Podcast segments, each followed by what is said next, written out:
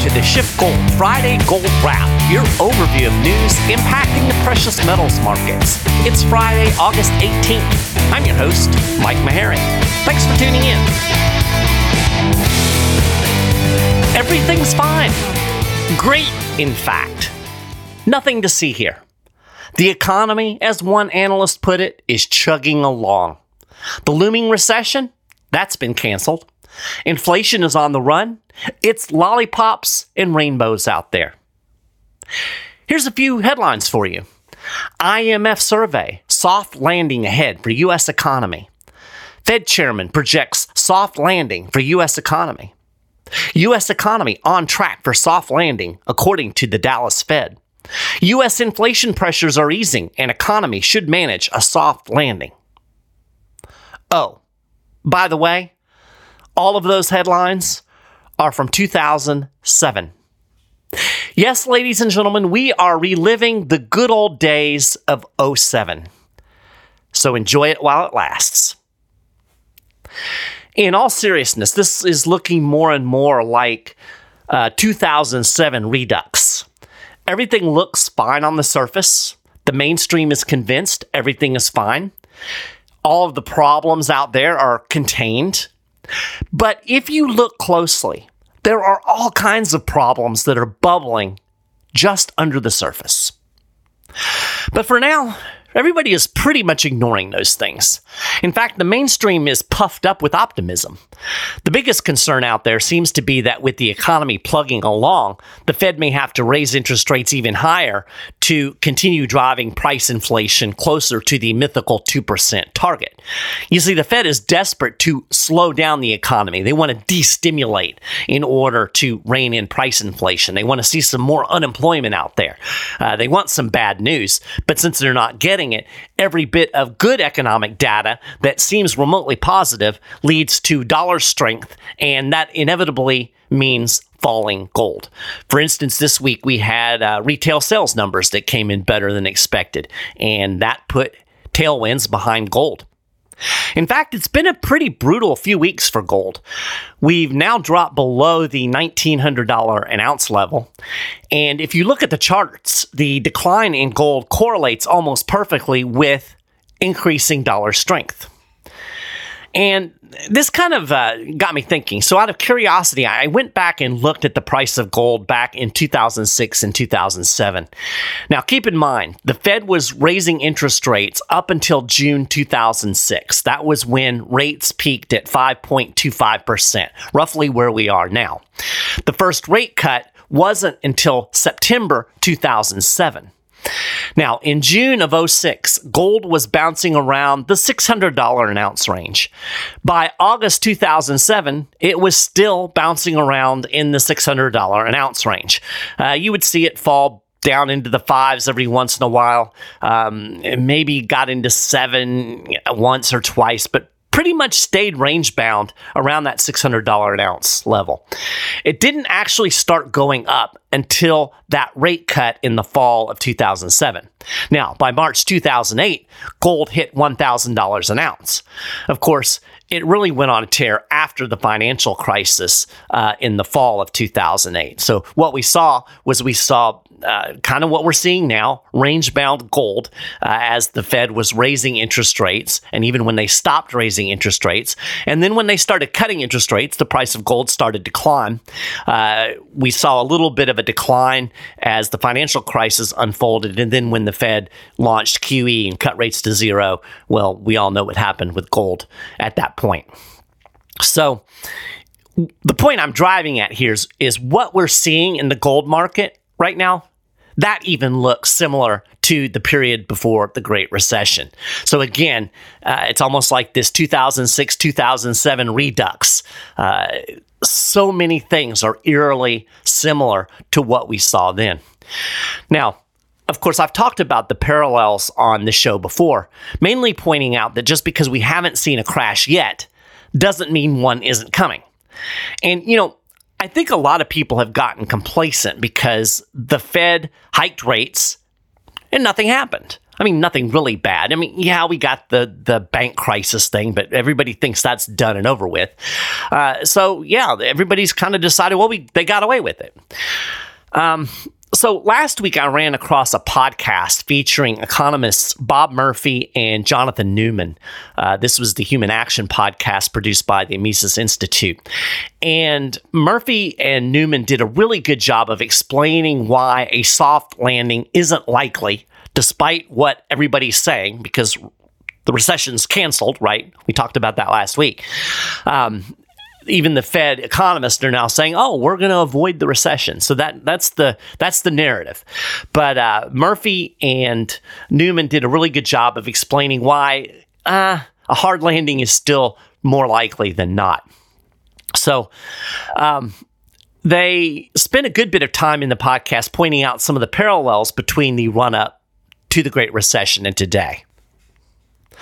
I wrote a synopsis of the podcast and uh, also embedded the video in an article that's over at schiffgold.com slash news. I'll link to that over on the show notes page if you'd like to listen to the entire discussion.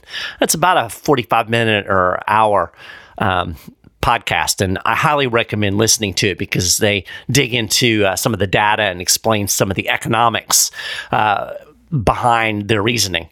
But you know, one thing that uh, Newman said I think really captures the mainstream mindset.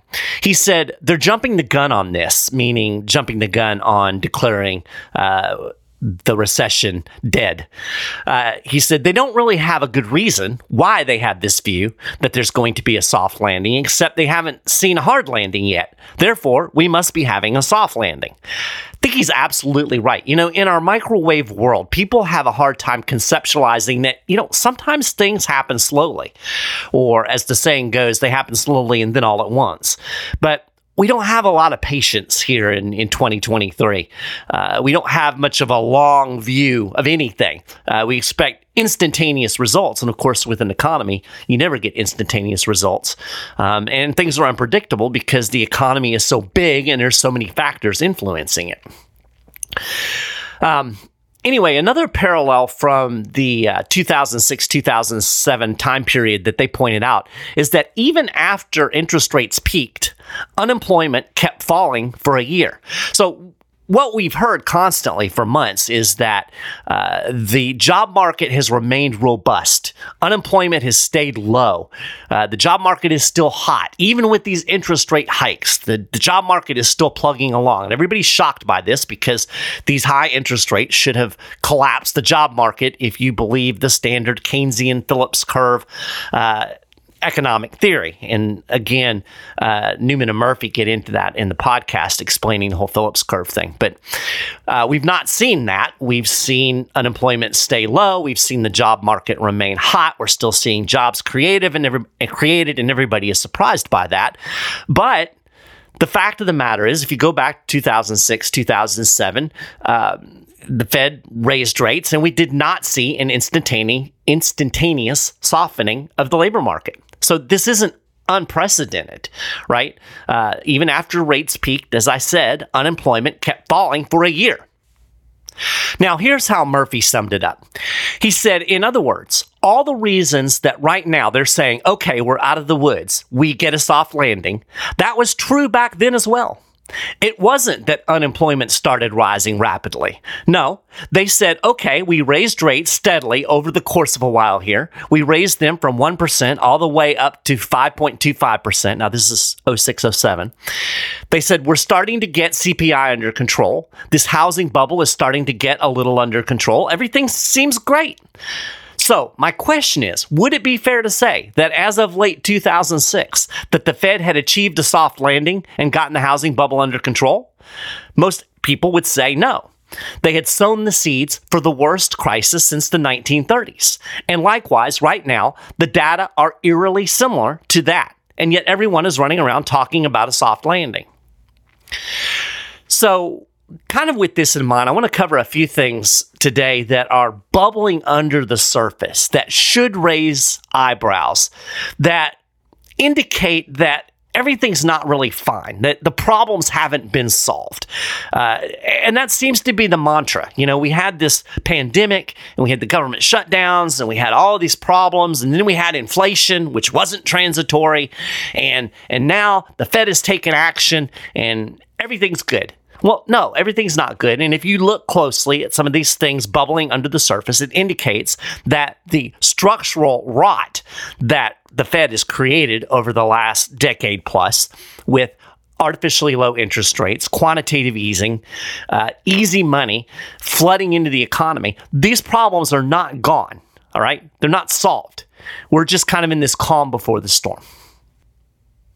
So let's start with the banking crisis. You remember that, right? Three banks collapsed back in March. Now everybody thinks it's fine. That happened, and then they fixed it. Well, the truth of the matter is the financial crisis is still bubbling under the surface. I talked about Moody's downgrading the credit rating of a bunch of banks last week um, in a broader discussion about all of the debt that has been introduced into the economy due to these decades of easy money. Well, this week I stumbled across this little tidbit. Banks borrowed an additional $3.7 billion from the Federal Reserve's bank bailout program in July. And get this there are currently $106.9 billion in outstanding loans in the Bank Term Funding Program, BTFP for short. That's the bailout that they uh, put together after the collapse of those banks. That's the highest amount outstanding in the BTFP since the thing was created. Now, as you'll recall, after the collapse of Silicon Valley Bank and Signature Bank, the Fed created the BTFP, and this mechanism allows banks to easily access capital quote, to help assure banks have the ability to meet the needs of all of their depositors. So, in other words, if a bank is struggling, it created this program that can borrow money and shore up uh, whatever problems they might have. Now, in practice, the BTFP offers loans of up to one year to banks, savings associations, credit unions, and other eligible depository institutions that pledge U.S. Treasuries, agency debt, and mortgage backed securities, uh, along with other qualifying assets as collateral. Now, here's the beauty of this program banks can borrow against their assets at par, at face value. Now, that, by the way, is a sweetheart deal that you and I could never get. Nobody is going to loan you money against collateral that's worth less than the loan that you're taking out. You know, it's an exclusive club and we ain't in it. Anyway, according to the Federal Reserve statement when they set this whole thing up, quote, the BTFP will be an additional source of liquidity against high against high quality securities, eliminating an institution's need to quickly sell those securities in times of stress. So, in other words, when a bank has a bond portfolio that has devalued because interest rates have been hiked up and they can't sell those bonds without taking on a huge loss, they can go to the BTFP and they can pledge those uh, uh, those bonds at face value and borrow money and uh, shore things up for at least a year. So they can at least kick the can down the road for a year. And this solved a big problem for a lot of banks, right? Um, you know, kind of uh, to give you the background, as the Fed jacked up interest rates to fight inflation, um, it has decimated the bond market, and we're still seeing that decimation continue today. In fact, uh, I read earlier this week that the 10 year Treasury uh, hit the highest level since 2008 uh, this week. So bonds are getting really hammered uh, as bond prices fall yields go up, interest rates go up. And with interest rates rising so quickly, banks were not able to adjust their bond holdings. So as a result, many banks have become undercapitalized on paper. In other words, their bond portfolio value has dropped. Um, and, and so if they were to need to sell those, they can't sell them for what they're worth or for what they paid for them. So they're undercapitalized now. At least on paper, they're unrealized losses. Um, the banking sector was buried under about $620 billion in unrealized losses um, at the end of 2022. And this was according to data that was released at the end of the year by the uh, Federal Deposit Insurance Corporation. So the BTFP gives banks a way out, right? Or at least the opportunity, as I said, to kick the can down the road. Uh, instead of selling bonds that have dropped in value at a big loss, the banks can go to the Fed, borrow the money at the bond's face value. Uh, if you go back to when they launched this program in the very first week of the BTFP, banks borrowed about $11.9 billion from the program. Now, banks also borrowed more than 300 billion from the already established Fed discount window. Now, the dynamics here are kind of interesting. The discount window, it's been around for years. It's basically a way for banks to access cash quickly uh, for short term needs. To borrow through the window, banks have to post collateral at face value, and uh, the loans come with a relatively high interest rate. Uh, currently, it's at about 5.5%. So, the uh, the discount window has been around for a while. It's kind of a permanent bank bailout, if you will. But the BTFP was created. It's actually easier for banks to access and cheaper, um, and and the uh, the rules for accessing money through that are less. So discount window borrowing surged in the weeks after the collapse of SVB and signature banks. But the balances were quickly paid back down, and uh, discount borrowing has returned to normal levels. And uh, in fact, uh, they're a little bit below those normal levels. But banks have actually continued to borrow from that BTFP bailout program. So again, think about that: uh, 11 point some billion in the first week. We're now up to what I say 160 billion dollars 106.9 is what's outstanding now so we've gone from 11 billion in that first week to 106 billion uh, today now, the fact that banks are still accessing a bailout program and the pace of borrowing actually ticked up in July, that tells me that the banking sector is not sound, as Jerome Powell keeps telling us. It's pretty shaky. So, what we've seen happen here is the Fed managed to paper over the financial crisis that it created with this bailout program, but all it really did was slap a band aid on it. It has not addressed the underlying issue, and that's the impact of rising interest rates on an economy and a financial system that's addicted to easy money. And as I've talked about before, the real problem isn't that interest rates are rising. The real problem started when the Fed held interest rates so low for so long. And it created all of this debt and it created all of these malinvestment. And it was all incentivized on purpose to stimulate the economy. So now, like I said, they're trying to unstimulate it. Um, and this is what you get when you have a bunch of pointy headed academics trying to micromanage something. Uh, it never works. But uh, that's a discussion for a, a different day. But the reality is, it can't really address those problems. It can't undo the decade plus of easy money, um, not without pain. And nobody wants to go through the pain. And as soon as we start to really feel the pain, the Fed inevitably is going to go back to doing what it does best, and that's back to easy money to eliminate the pain. So, really, what it's doing now and all it can do is it's treating the symptoms of the problem. And as I've said many times on this program, even if they can keep the financial crisis at bay with these bailouts, it's only a matter of time before something else breaks in the economy. Now, that reminds me of a little bit of a caveat that I wanted to share with you guys that uh, Bob Murphy and, uh, and Newman, Jonathan Newman, brought up in the podcast.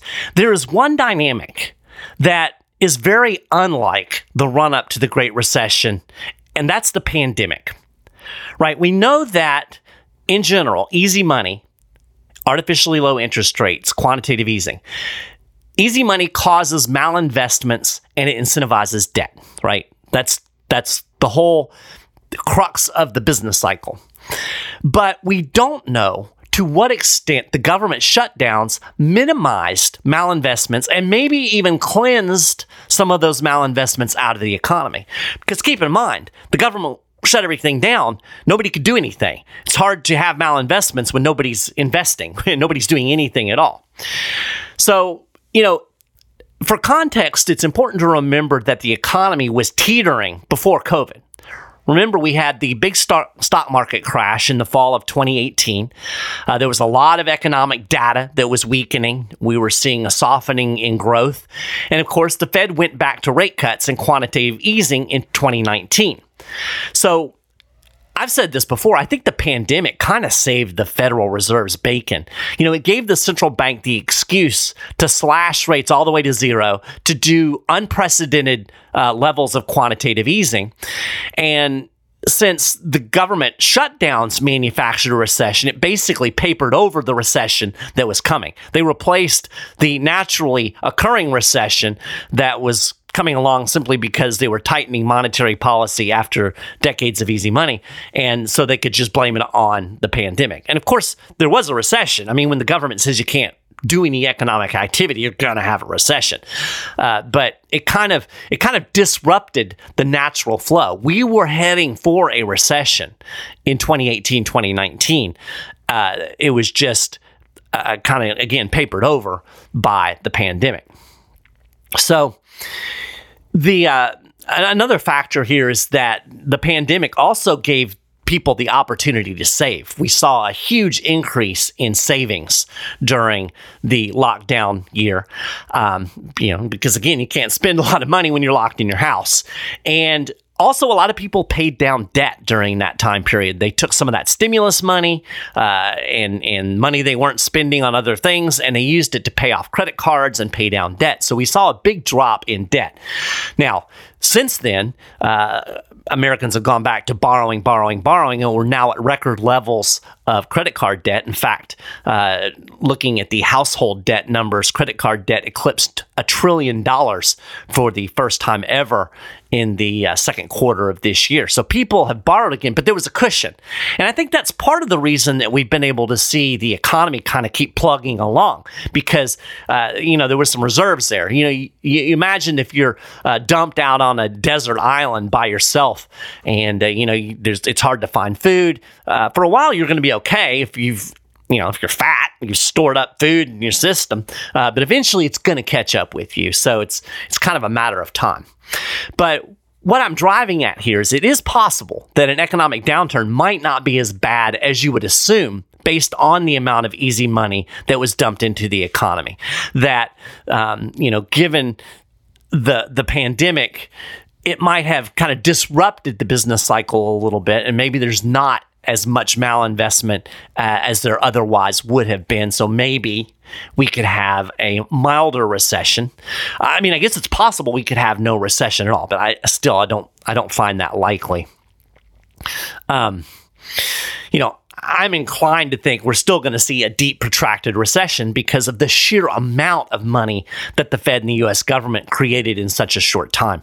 I think whatever uh, uh, impact the lockdowns might have had was certainly mitigated by you know four trillion dollars plus of money that was just slammed into uh, the economy in in basically a year and a half, and if there weren't a lot of malinvestments going on during the pandemic, that money is still sloshing around out there. So we've had plenty of time to build those malinvestments up. And we certainly know that debt levels are uh, much higher than they were back in 2007, 2006. Uh, we have unprecedented debt, and we've talked about this before. We talked about it last week on the show.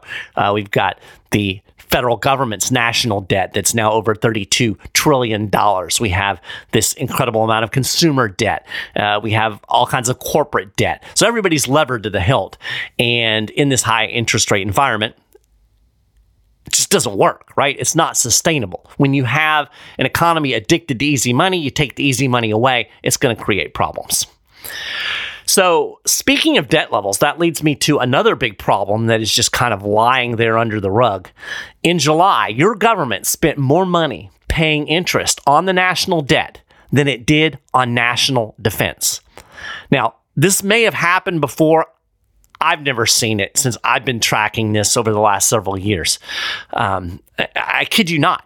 The government spent $67 billion on interest payments in July, and it spent $56 billion on defense. In fact, the only spending categories that were bigger than debt service in July were Social Security and Medicare. Healthcare spending was actually equal. They also spent 67 billion on healthcare, um, but everything else was less, other than Social Security and Medicare. That's a lot of money just to pay interest on the debt. To date, the federal government has paid more than half a trillion dollars, 561 billion to be exact, on interest payments in fiscal 2023, and uh, we still have uh, August, the rest of August and September uh, to go in the fiscal year. And of course, the interest expense is just going to escalate because every single day, low interest rates bonds low interest rate bonds are maturing, and the Treasury is having to replace them with higher interest rate debt, right? When bonds mature, you know, it's not like that debt just goes away. The the government has to borrow more money in order to pay the bondholder, and uh, so that means they have to basically borrow from somebody else to pay the guy that borrowed, uh, you know, a year ago or, or whenever it was. So, um, as the Treasury is replacing all of this debt with higher interest debt, then of course that's going to drive the interest expense higher um, on top of the increasing interest rates. Um, you know, I wouldn't be shocked at all if the US government spends over $1 trillion just servicing the debt in fiscal 2024, which is really staggering and again, unsustainable. Um, you know, it's not a problem until it is. And of course, you know, rising interest rates aren't just a problem for the US government. Everybody who has debt faces mounting pressures from higher interest payments. And as I've already mentioned, there is a boatload of debt out there. So, this is another reason I can't be too sanguine about the, tra- the trajectory of the economy. Those debt chickens are coming home to roost. It's just a matter of time. One final thing before I wrap the show up the US dollar took another body punch this week. And this is another thing that's bubbling under the surface that I don't think a lot of people in the mainstream are paying a lot of attention to. There is a lot of uh, there's a lot going on that's undermining the dollar, right? You've got the dollar, it's the reserve currency. The fact that the dollar is the reserve currency gives the US economic power that it has. That dollar dominance is eroding. And we saw one other, you know, yet another little chunk taken out of the uh, dollar hegemony uh, this week when India and the United Arab Emirates settled an oil trade without converting local currencies to dollars. Uh, that was the first time it happened uh, last Monday. Um, so India's top refiner basically paid for oil that they bought from the UAE. They paid for that in rupees. Now, the oil sale was actually the first after the two countries entered a memorandum of understanding uh, often known as an MOU, uh, back in July.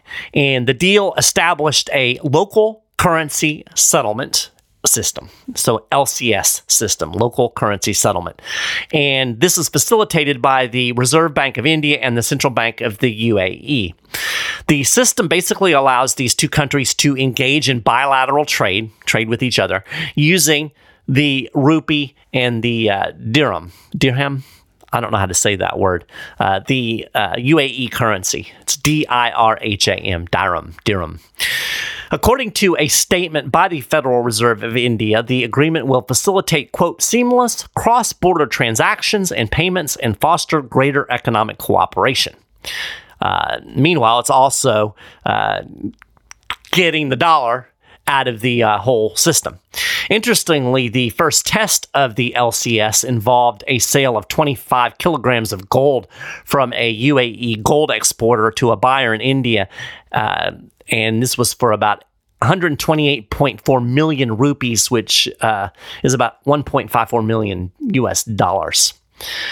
So, if this trend of dollarless transactions expands to other countries, the minimization of the dollar in the global oil trade, that's going to be bad news for the US. You know, because I can't emphasize enough how important the petrodollar is to the US economy. So, as a way of quick explanation, as it stands, the majority of global oil sales are priced in dollars. This ensures a constant demand for the greenback since every country needs dollars to buy oil, right? Everybody needs dollars because all of the oil in the world, or virtually all of the oil, historically, or at least since the 70s, has been priced in dollars. So everybody needs to have dollars so they can facilitate oil trade. Um, and of course, this helps support the US government's borrow and spend policies along with its massive trade deficits. As long as the world needs dollars for oil, it guarantees demand for dollars, right? People need the dollars. That means the Fed can keep printing dollars to monetize the debt because it'll be absorbed and sucked up by the global economy that depends on the dollar to kind of make the engine run. Um, a Zero Hedge article, and this was uh, a while back, but they did a pretty good job of explaining uh, the petrodollar. Uh, quote, one of the core staples of the past 40 years and an anchor propping up the dollar's reserve status was a global financial system based on the petrodollar. This was a world in which oil producers would sell their product to the US and the rest of the world for dollars, which they would then recycle the proceeds in dollar denominated assets and while investing in dollar denominated markets explicitly prop up the USD as the world reserve currency, and in the process backstop the standing of the US as the world's undisputed financial superpower. Um, so, you know, that's an interesting point that they make because everybody's using dollars, it increases demand for dollar assets. If you have dollars, you might as well buy things in dollars. So, things like US treasuries, things like uh, US stocks, all of these dollars they take them and they invest them in uh, in in these various dollar denominated assets, and that's why Peter Schiff keeps saying you don't want to be heavy into dollar denominated assets because we're seeing this uh, this erosion of dollar power, and you have to think that at some point the dollar is going to fall off of its perch as the reserve currency. Now, you know, that might sound like some kind of weird conspiracy theory stuff, but I mean, it's happened over and over again in history, right? Uh, all empires collapse. Uh, you know, if you go back to the 1700s, everything was pounds. It was the British, the British money system, the British military. They were predominant in the world. Now Britain is you know, kind of irrelevant in the world, right? I think the U.S. is going to become irrelevant in the world at some point, and I don't know what's going to replace it. Uh, you know, we may see some kind of uh, uh, situation where there are multiple reserve currencies, uh, or where you see more trade just in uh, local currencies. We could eventually go back to a gold-based system. It's hard to tell, um, but I think it's safe to say that we can't count on the dollar being the king of the mountain forever. So, when you boil it all down, de dollarization would drastically diminish uh, U.S. economic power and it would wreck the country's economy. So, you know, you've got all of these things going on, right? You've got uh, the the the financial crisis. You've got high interest rates in a world that depends on low interest rates. Uh, we're seeing uh, a lot of economic problems in China, which could ripple over. We're seeing oil prices increase. A lot of stuff is going on under the surface. Things we've discussed today that should make you pause when you hear people talking about, oh, everything's fine, you know, the economy's great, everything's contained, don't worry, soft landing, blah, blah, blah. You should at least question it. I mean, I could be wrong too. You should question me. You should question everybody. Um, but I think there are things that the mainstream misses because of its predisposition, because of its marriage to Keynesian economics, which I think a lot of it's garbage, and and because of short sightedness. Uh, I think you should look at these other things and take them into consideration, and maybe not be quite as optimistic as uh, you know the mainstream would have you to be. But it's hard, right? It's hard to even be aware that a lot of this stuff is going on. I mean, most people aren't. Most people aren't listening to this podcast. They aren't listening to Peter Schiff. They're listening to CNBC and Fox Business, and they're the ones that are, you know, telling you everything is fine. Um, so it keeps a lot of these things behind a curtain. They're hidden. Uh, but the fact of the matter is, you've got inflation. You've got an existential threat to the dollar status. You've got an economy that has been completely jacked up by the Fed, by monetary policy, not just now, but for decades. And, you know, ultimately, this is all bad for the dollar. It seems like everything is lining up for a major dollar collapse. But since it's just kind of going on beside behind the scenes. Nobody's really paying attention. And, you know, again, gold is kind of just floundering around, just like it did back in 2006, 2007, fluctuating uh, within a relatively tight range, even falling uh, because everybody's convinced we don't need gold. I think you need gold. And I personally see this as a buying opportunity, not just for gold, but also for silver. I wrote an article that I'll link to in the show notes page about uh, how silver is drastically underpriced given the dynamics. Um, you can look at a lot of factors with silver. The silver gold ratio, it's way out of whack. Uh, it's it's gold is or silver is way undervalued compared to gold. And the real issue with silver is the supply and demand dynamics. You've got uh, tight supply without a lot of prospects for supply to drastically increase. And yet you're seeing a massive increase in demand for silver because of the green energy stuff. And like it or not, the green energy stuff ain't going anywhere. You know, even if we go into a recession, the government is still going to prop up this green energy stuff. So there's a lot of demand for silver.